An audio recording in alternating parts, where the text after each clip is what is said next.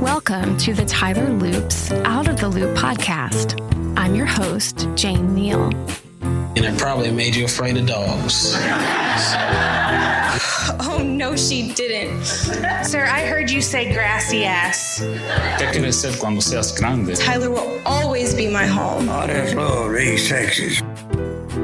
Our stories carry two geographies an landscape of meaning and the location where that meaning happens.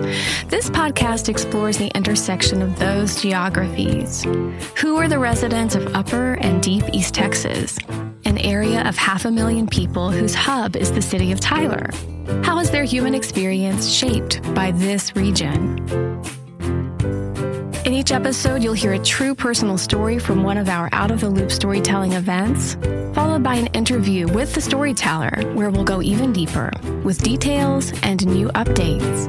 Let's begin.